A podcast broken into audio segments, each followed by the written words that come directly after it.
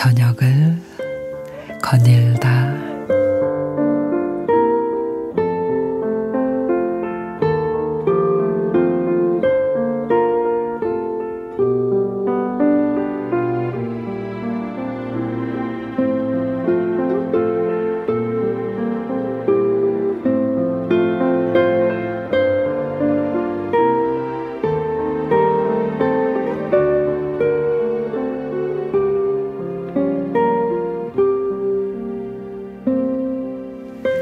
흔히 열 손가락 깨물어 안 아픈 손가락은 없다고들 하죠.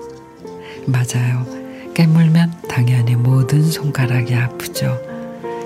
근데 아주 조금은 덜 아픈 손가락이 있단 걸 우린 경험으로 알고 있습니다.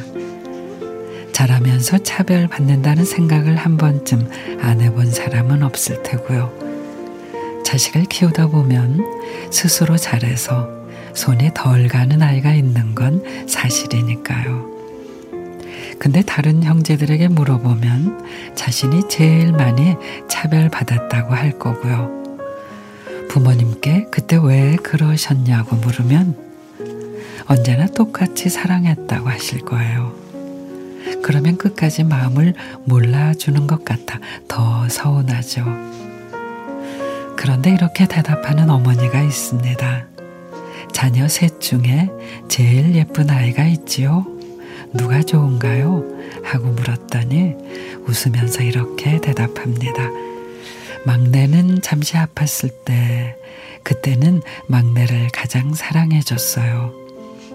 그리고 둘째가 가출해서 방황했을 때, 그때는 둘째를 가장 사랑했고요.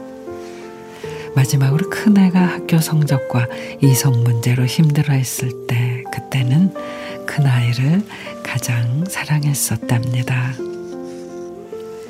숨을 쉬는 걸 인식하고 잊지 못할 땐 공기의 소중함을 알 수 없습니다. 숨이 차오르는 고통의 순간에 공기의 존재를 인식하죠. 부모님의 사랑은 그런 공기 같은 것일지도 몰라요. 단지 더 방황하고 아파하는 자식에게 산소 호흡기가 되졌을 뿐이었던 거죠. 만약에 그렇지 않았다면 아픈 날 엄마의 따뜻한 밥이 인생의 쓰디친 찬바람 앞에서 아버지가 건넨 점퍼가 생각나지 않겠죠.